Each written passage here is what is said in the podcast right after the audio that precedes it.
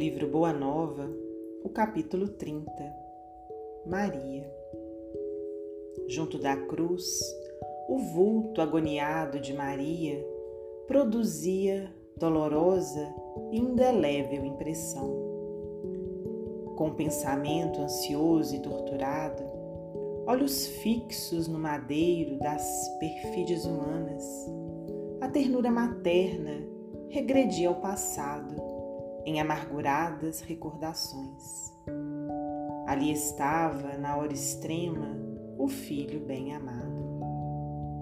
Maria deixava-se ir na corrente infinda das lembranças. Eram as circunstâncias maravilhosas em que o nascimento de Jesus lhe fora anunciado.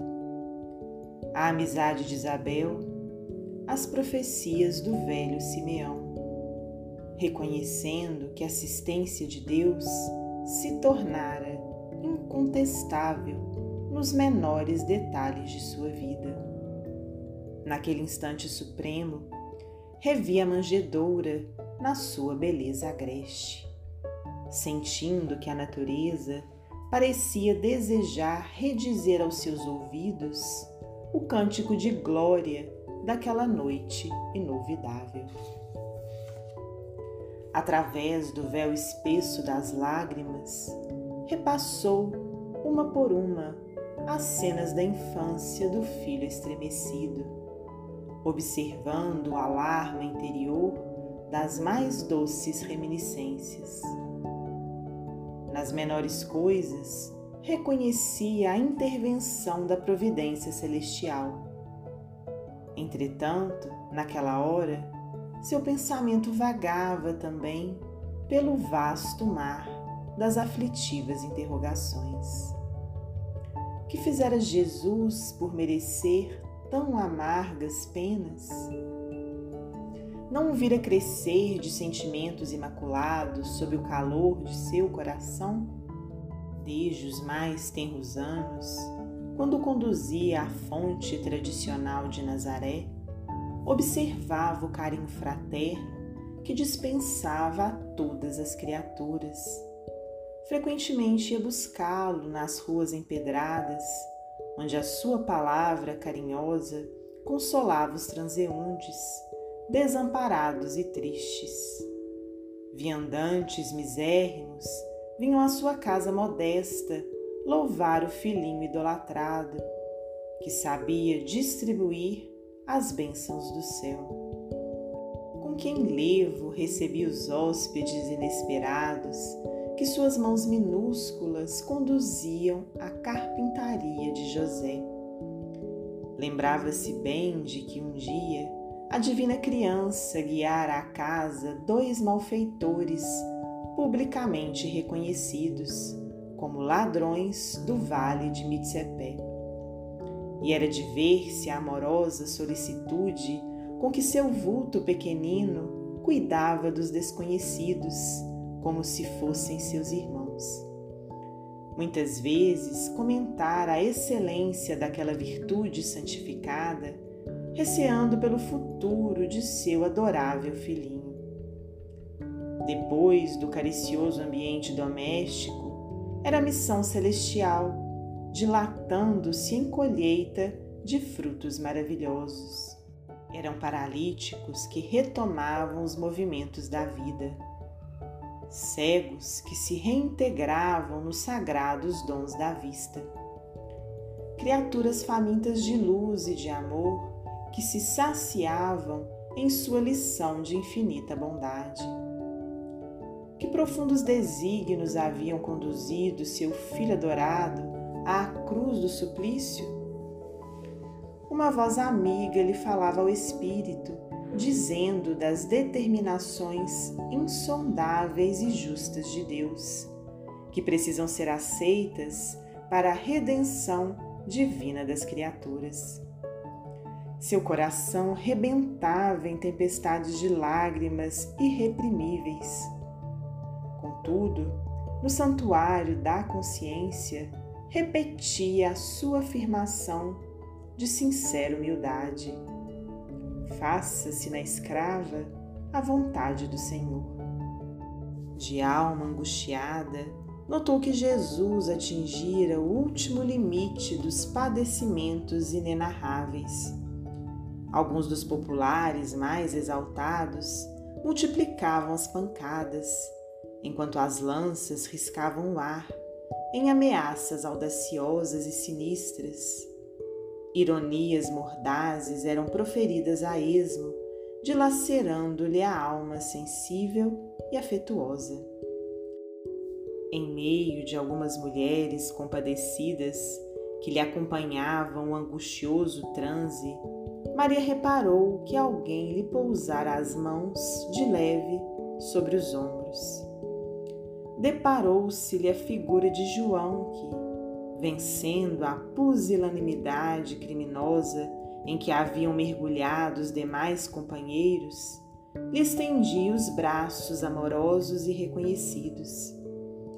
Silenciosamente, o filho de Zebedeu abraçou-se àquele triturado coração maternal.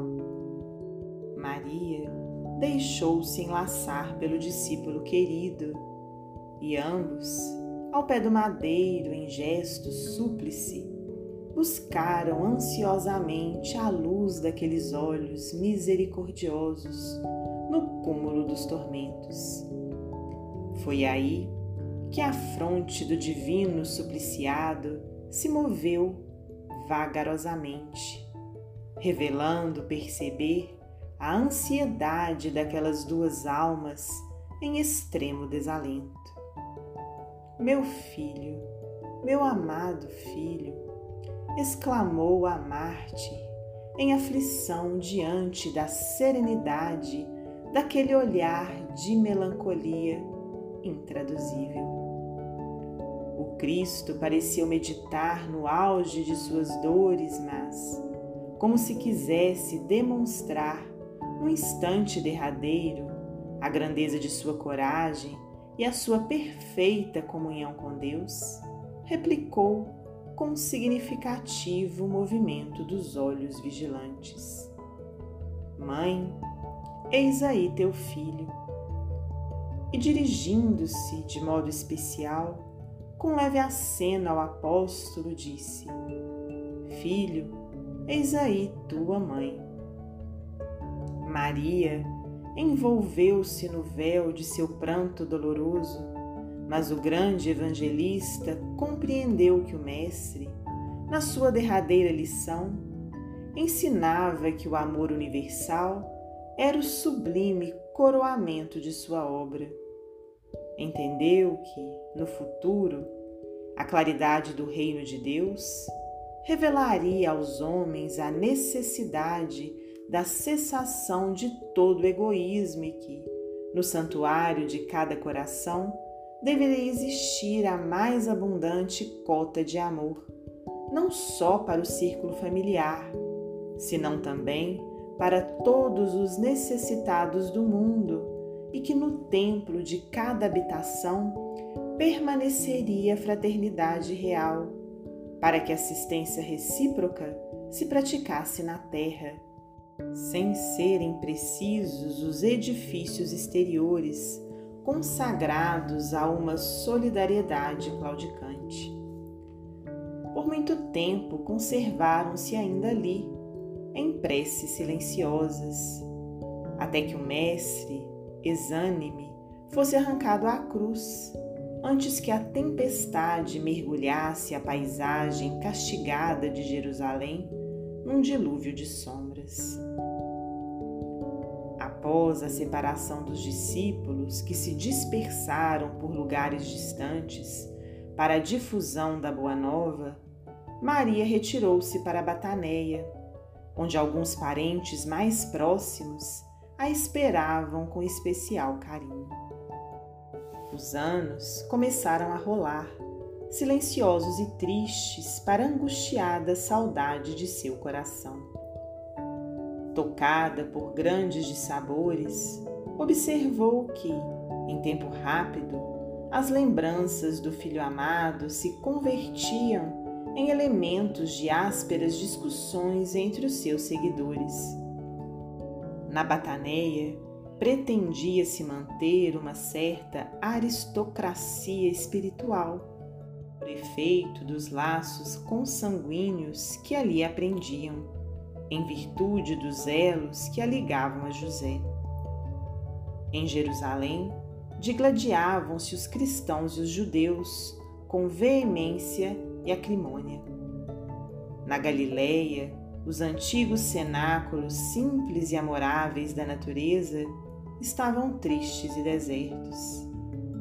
Para aquela mãe amorosa, cuja alma digna observava que o vinho generoso de Caná se transformara no vinagre do martírio, o tempo assinalava sempre uma saudade maior no mundo e na esperança cada vez mais elevada no céu. Sua vida era uma devoção incessante ao rosário imenso da saudade, às lembranças mais queridas. Tudo que o passado feliz edificara em seu mundo interior revivia na tela de suas lembranças, com minúcias somente conhecidas do amor e lhe alimentavam a seiva da vida. Lembrava o seu Jesus pequenino, como naquela noite de beleza prodigiosa em que o recebera nos braços maternais, iluminado pelo mais doce mistério. Figurava-se-lhe escutar ainda o balido das ovelhas que vinham apressadas a cercar-se do berço que se formara de improviso. E aquele primeiro beijo feito de carinho e de luz as reminiscências envolviam a realidade longínqua de singulares belezas para o seu coração sensível e generoso. Em seguida, era o rio das recordações desaguando, sem cessar, na sua alma rica de sensibilidade e ternura. Nazaré lhe voltava a imaginação com as suas paisagens de felicidade e de luz. A casa singela, a fonte amiga, a sinceridade das afeições, o lago majestoso e, no meio de todos os detalhes, o filho adorado, trabalhando e amando no erguimento da mais elevada concepção de Deus entre os homens da terra. De vez em quando parecia vê-lo em seus sonhos repletos de esperança. Jesus lhe prometia o júbilo encantador de sua presença e participava da carícia de suas recordações. A esse tempo, o filho de Zebedeu, tendo presentes as observações que o mestre lhe fizera da cruz, surgiu na Bataneia oferecendo àquele espírito saudoso de mãe o refúgio amoroso de sua proteção. Maria aceitou o oferecimento com satisfação imensa. E João lhe contou a sua nova vida. Instalara-se definitivamente em Éfeso, onde as ideias cristãs ganhavam terreno entre almas devotadas e sinceras nunca olvidara as recordações do Senhor e, no íntimo, guardava aquele título de filiação como das mais altas expressões de amor universal para com aquela que recebera o Mestre nos braços veneráveis e carinhosos. Maria escutava-lhe as confidências, num misto de reconhecimento e de ventura.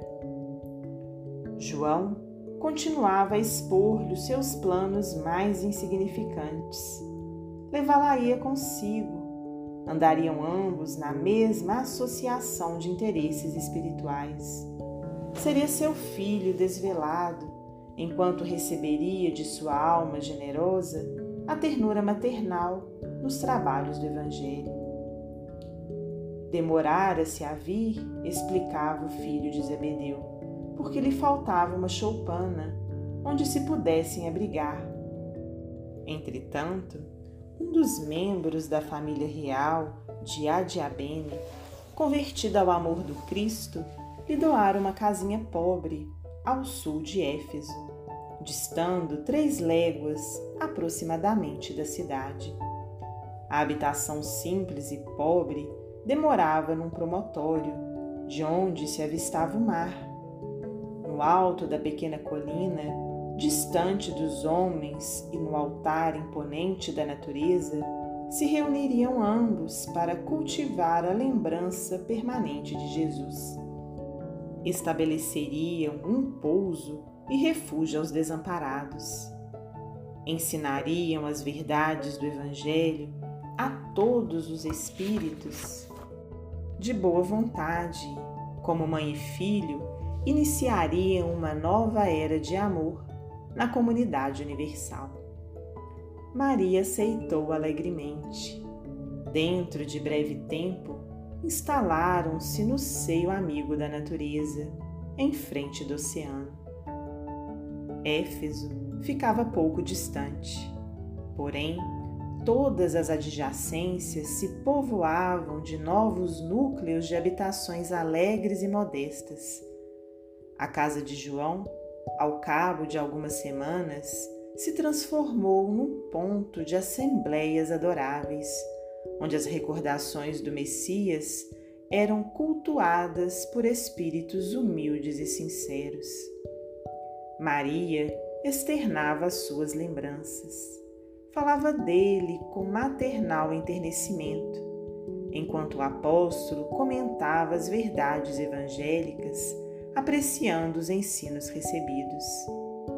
Vezes inúmeras, a reunião somente terminava noite alta, quando as estrelas tinham maior brilho.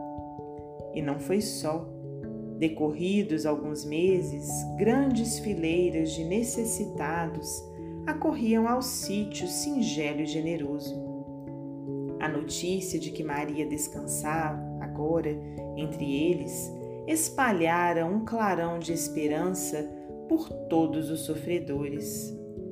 Ao passo que João pregava na cidade as verdades de Deus, ela atendia pobre santuário doméstico aos que a procuravam, exibindo-lhe suas úlceras e necessidades. Sua choupana era, então, conhecida pelo nome de Casa da Santíssima. O fato tivera origem em certa ocasião, quando um miserável leproso, depois de aliviado em suas chagas, lhe osculou as mãos, reconhecidamente murmurando: Senhora, sois a mãe de nosso Mestre e nossa Mãe Santíssima. A tradição criou raízes em todos os espíritos quem não lhe devia o favor de uma palavra maternal nos momentos mais duros? E João consolidava o conceito, acentuando que o mundo lhe seria eternamente grato, pois fora pela sua grandeza espiritual que o emissário de Deus pudera penetrar a atmosfera escura e pestilenta do mundo para balsamizar os sofrimentos da criatura. Na sua humildade sincera, Maria se esquivava às homenagens afetuosas dos discípulos de Jesus. Mas aquela confiança filial com que lhe reclamavam a presença era para sua alma um brando e delicioso tesouro do coração. O título de maternidade fazia vibrar em seu espírito os cânticos mais doces. Diariamente acorriam os desamparados, suplicando a sua assistência espiritual. Eram velhos, trôpegos e desenganados do mundo, que lhe vinham ouvir as palavras confortadoras e afetuosas, enfermos que invocavam a sua proteção, mães infortunadas que pediam a bênção de seu carinho. Minha mãe, dizia um dos mais aflitos, como poderei vencer as minhas dificuldades? Sinto-me abandonado na estrada escura da vida. Maria lhe enviava o olhar amoroso da sua bondade, deixando nele transparecer toda a dedicação enternecida de seu espírito maternal. Isso também passa, dizia ela carinhosamente. Só o reino de Deus é bastante forte para nunca passar de nossas almas, como eterna realização do amor celestial. Seus conceitos abrandavam a dor dos mais desesperados, desanuviavam o pensamento obscuro dos mais acabrunhados. A igreja de Éfeso exigia de João a mais alta expressão de sacrifício pessoal, pelo que, com o decorrer do tempo, quase sempre Maria estava só. Quando a legião humilde dos necessitados descia o promontório, desataviado, rumo aos lares mais confortados e felizes. Os dias e as semanas, os meses e os anos passaram incessantes, trazendo-lhe as lembranças mais ternas. Quando sereno e azulado, o mar lhe fazia voltar à memória o Tiberíades distante. Surpreendia no ar aqueles perfumes vagos que enchiam a alma da tarde, quando seu filho, de quem nem um instante se esquecia, reunindo os discípulos amados, transmitia ao coração do povo as louçânias da Boa Nova. A velhice não lhe acarretara nem cansaços nem amarguras. A certeza da proteção divina lhe proporcionava ininterrupto consolo. Como quem transpõe o dia em labores honestos e proveitosos, seu coração experimentava grato repouso. Iluminado pelo luar da esperança e pelas estrelas fulgurantes da crença morredora suas meditações eram suaves colóquios com as reminiscências do filho muito amado. Súbito, recebeu notícias de que um período de dolorosas perseguições se havia aberto para todos os que fossem fiéis à doutrina do seu Jesus divino. Alguns cristãos banidos de Roma traziam a Éfeso as tristes informações. Em obediência aos éditos mais injustos, escravizavam-se os seguidores do Cristo, destruíam-se-lhes os lares, metiam-nos a ferros nas prisões. Falava-se de festas públicas em que seus corpos eram dados como alimento a feras insaciáveis em horrendos espetáculos. Então, num crepúsculo estrelado, Maria entregou-se às orações, como de costume, pedindo a Deus por todos aqueles que se encontrassem em angústias do coração, por amor de seu filho. Embora a soledade do ambiente, não se sentia só. Uma como força singular lhe banhava a alma toda Aragens suaves sopravam do oceano, espalhando os aromas da noite que se povoava de astros amigos e afetuosos, e, em poucos minutos, a lua plena participava igualmente desse concerto de harmonia e de luz. Enlevada nas suas meditações, Maria viu aproximar-se o vulto de um pedinte. Minha mãe, exclamou recém-chegada, como tantos outros que recorriam ao seu carinho. Venho fazer-te companhia e receber a tua bênção. Maternalmente, ela o convidou a entrar, impressionada com aquela voz que lhe inspirava profunda simpatia. O peregrino lhe falou do céu, confortando-a delicadamente. Comentou as bem-aventuranças divinas que aguardavam a todos os devotados e sinceros filhos de Deus, dando a entender que lhe compreendia as mais ternas saudades do coração. Maria sentiu-se empolgada por tocante surpresa. Que mendigo seria aquele que lhe acompanhava as dores secretas da alma saudosa com bálsamos tão dulçurosos? Nenhum lhe surgia até então para dar. Era sempre para pedir alguma coisa. No entanto, aquele viandante desconhecido lhe derramava no íntimo as mais santas consolações onde ouvira noutros tempos aquela voz meiga e carinhosa? Que emoções eram aquelas que lhe faziam pulsar o coração de tanta carícia? Seus olhos se umedeceram de ventura, sem que conseguisse explicar a razão de sua terna emotividade. Foi quando o hóspede anônimo lhe estendeu as mãos generosas e lhe falou com profundo acento de amor: Minha mãe, venha meus braços. Nesse instante, fitou as mãos nobres que se lhe ofereciam num gesto da mais bela ternura. Tomada de comoção profunda, viu nelas duas chagas, como as que seu filho revelava na cruz e, instintivamente, dirigindo o olhar ansioso para os pés do peregrino amigo, divisou também aí as úlceras causadas pelos cravos do suplício.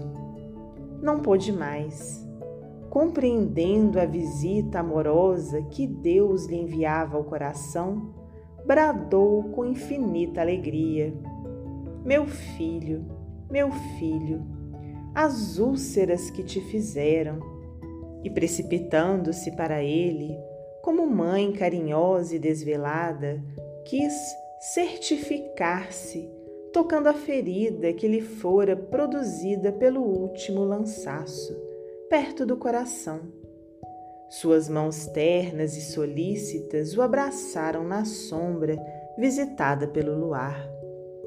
Procurando sofregamente a úlcera que tantas lágrimas lhe provocara o carinho maternal. A chaga lateral também lá estava, sob a carícia de suas mãos. Não conseguiu dominar o seu intenso júbilo. No ímpeto de amor, fez um movimento para se ajoelhar. Queria abraçar-se aos pés do seu Jesus e osculá-los com ternura ele, porém, levantando-a, cercado de um halo de luz celestial, se lhe ajoelhou aos pés e, beijando-lhe as mãos, disse em carinhoso transporte: Sim, minha mãe, sou eu. Venho buscar-te, pois meu Pai quer que sejas no meu reino a rainha dos anjos.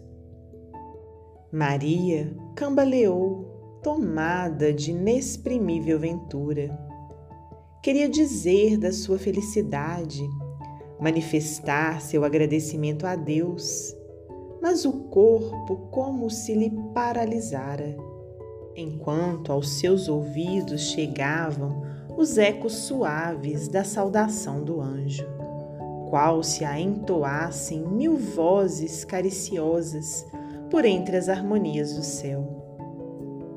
No outro dia, dois portadores humildes desciam a Éfeso, de onde regressaram com João, para assistir aos últimos instantes daquela que lhes era a devotada Mãe Santíssima. Maria já não falava. Numa inovidável expressão de serenidade, por longas horas ainda, esperou a ruptura dos derradeiros laços que aprendiam a vida material. A alvorada desdobrava o seu formoso leque de luz quando aquela alma eleita se elevou da terra, onde tantas vezes chorara de júbilo, de saudade e de esperança não mais via seu filho bem-amado, que certamente a esperaria, com as boas-vindas no seu reino de amor. Mas extensas multidões de entidades angélicas a cercavam cantando hinos de glorificação. Experimentando a sensação de se estar afastando do mundo, desejou rever a Galileia com seus sítios preferidos. Bastou a manifestação de sua vontade para que a conduzissem à região do lago de Genezaré, de maravilhosa beleza. Reviu todos os quadros do apostolado de seu filho e, só agora, observando do alto a paisagem, notava que o Tiberíades, em seus contornos suaves, apresentava a forma quase perfeita de um alaúde. Lembrou-se então de que naquele instrumento da natureza Jesus cantara o mais belo poema de vida e amor, em homenagem a Deus e à humanidade. Aquelas águas mansas, filhas do Jordão, marulhoso e calmo, haviam sido as cordas sonoras do cântico evangélico. Dulcíssimas alegrias lhe invadiam o coração e já a caravana espiritual se dispunha a partir quando Maria se lembrou dos discípulos perseguidos pela crueldade do mundo e desejou abraçar os que ficariam no vale das sombras, à espera das claridades infinitas do reino de Deus. Emitindo esse pensamento, imprimiu novo impulso às multidões espirituais que a seguiam de perto. Em poucos instantes, seu olhar divisava uma cidade soberba e maravilhosa, espalhada sobre colinas enfeitadas de carros e monumentos que lhe provocavam assombro. Os mármores mais ricos esplendiam nas magnificentes vias públicas, onde as liteiras patrícias passavam sem cessar, exibindo pedrarias e peles sustentadas por misérrimos escravos. Mais alguns momentos e seu olhar descobria outra multidão, guardada a ferros em escuros calabouços penetrou os sombrios cárceres do Esquilino, onde centenas de rostos amargurados retratavam padecimentos atrozes. Os condenados experimentaram no coração um consolo desconhecido. Maria se aproximou de um a um, participou de suas angústias e orou com as suas preces, cheias de sofrimento e confiança. Sentiu-se mãe daquela assembleia de torturados pela injustiça do mundo. Espalhou a claridade misericordiosa de seu espírito entre aquelas fisionomias pálidas e tristes. Eram anciãs que confiavam no Cristo, mulheres que por ele haviam desprezado o conforto do lar, jovens que depunham no Evangelho do Reino toda a sua esperança. Maria aliviou-lhes o coração e, antes de partir, sinceramente desejou deixar-lhes nos espíritos abatidos uma lembrança perene. Que possuía para lhes dar? Deveria suplicar a Deus para eles a liberdade? Mas Jesus ensinara que com ele todo jugo é suave e todo fardo seria leve, parecendo-lhe melhor a escravidão com Deus do que a falsa liberdade nos desvãos do mundo. Recordou que seu filho deixara a força da oração como um poder incontrastável entre os discípulos amados. Então, rogou ao céu que lhe desse a possibilidade de deixar entre os cristãos oprimidos a força da alegria. Foi quando, aproximando-se de uma jovem encarcerada, de rosto descarnado e macilento, lhe disse ao ouvido: Canta, minha filha, tenhamos bom ânimo. Convertamos as nossas dores da terra em alegrias para o céu. A triste prisioneira nunca saberá compreender o porquê da emotividade que lhe fez vibrar subitamente o coração. De olhos estáticos, contemplando o firmamento luminoso através das grades poderosas, ignorando a razão de sua alegria, cantou um hino de profundo e enternecido amor a Jesus, em que traduzia sua gratidão pelas dores que lhe eram enviadas, transformando todas as suas amarguras em consoladoras rimas de júbilo e esperança. Daí a instantes, seu canto melodioso era acompanhado pelas centenas de vozes dos que choravam no cárcere, aguardando o glorioso testemunho. Logo, a caravana majestosa conduziu ao reino do Mestre a bendita entre as mulheres e, desde esse dia, nos tormentos mais duros, os discípulos de Jesus têm cantado na terra, exprimindo seu bom ânimo e a sua alegria, guardando a suave herança de Nossa Mãe Santíssima. Por essa razão, irmãos meus, quando ouvirdes o cântico nos templos das diversas famílias religiosas do cristianismo, não vos esqueçais de fazer no coração um brando silêncio, para que a rosa mística de Nazaré espalhe aí o seu perfume. Humberto de Campos, psicografia de Francisco Cândido Xavier.